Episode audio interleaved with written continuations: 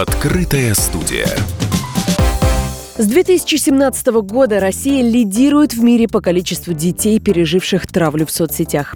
Проблема есть, и ее нельзя замалчивать. Об этом шла речь 31 июля во время очередной деловой пятницы. Психологи, родители, специалисты, блогеры и журналисты обсуждали тему «Позитивные и негативные течения современных медиа и их влияние на молодежь и открытое общество». Как заметила Анастасия Нарциссова, блогер и журналист, самое больное место в частной жизни едва ли не каждого подростка подрастающего человека – недоверие взрослеющих детей своим родителям. Родители очень, очень часто давят на подростков. По этой причине э, они могут просто не пойти и не рассказывать, не показывать, ни о чем не говорить с ними.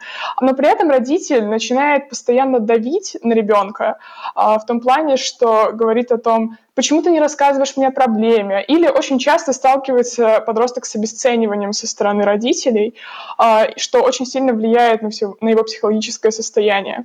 Поэтому мне кажется, что вот в вопросах как раз кибербуллинга и травли очень важна именно связь ребенка и родителя, и это все должно идти из семьи и из воспитания, потому что сейчас я очень часто сталкиваюсь с тем, что а, в семье существует такая, скажем так, иерархия, когда родитель — это не друг и наставник, а вот как бы а, человек, который отдает тебе деньги, который говорит, что нужно делать, и ребенок просто не может прийти к нему и о чем-то поговорить.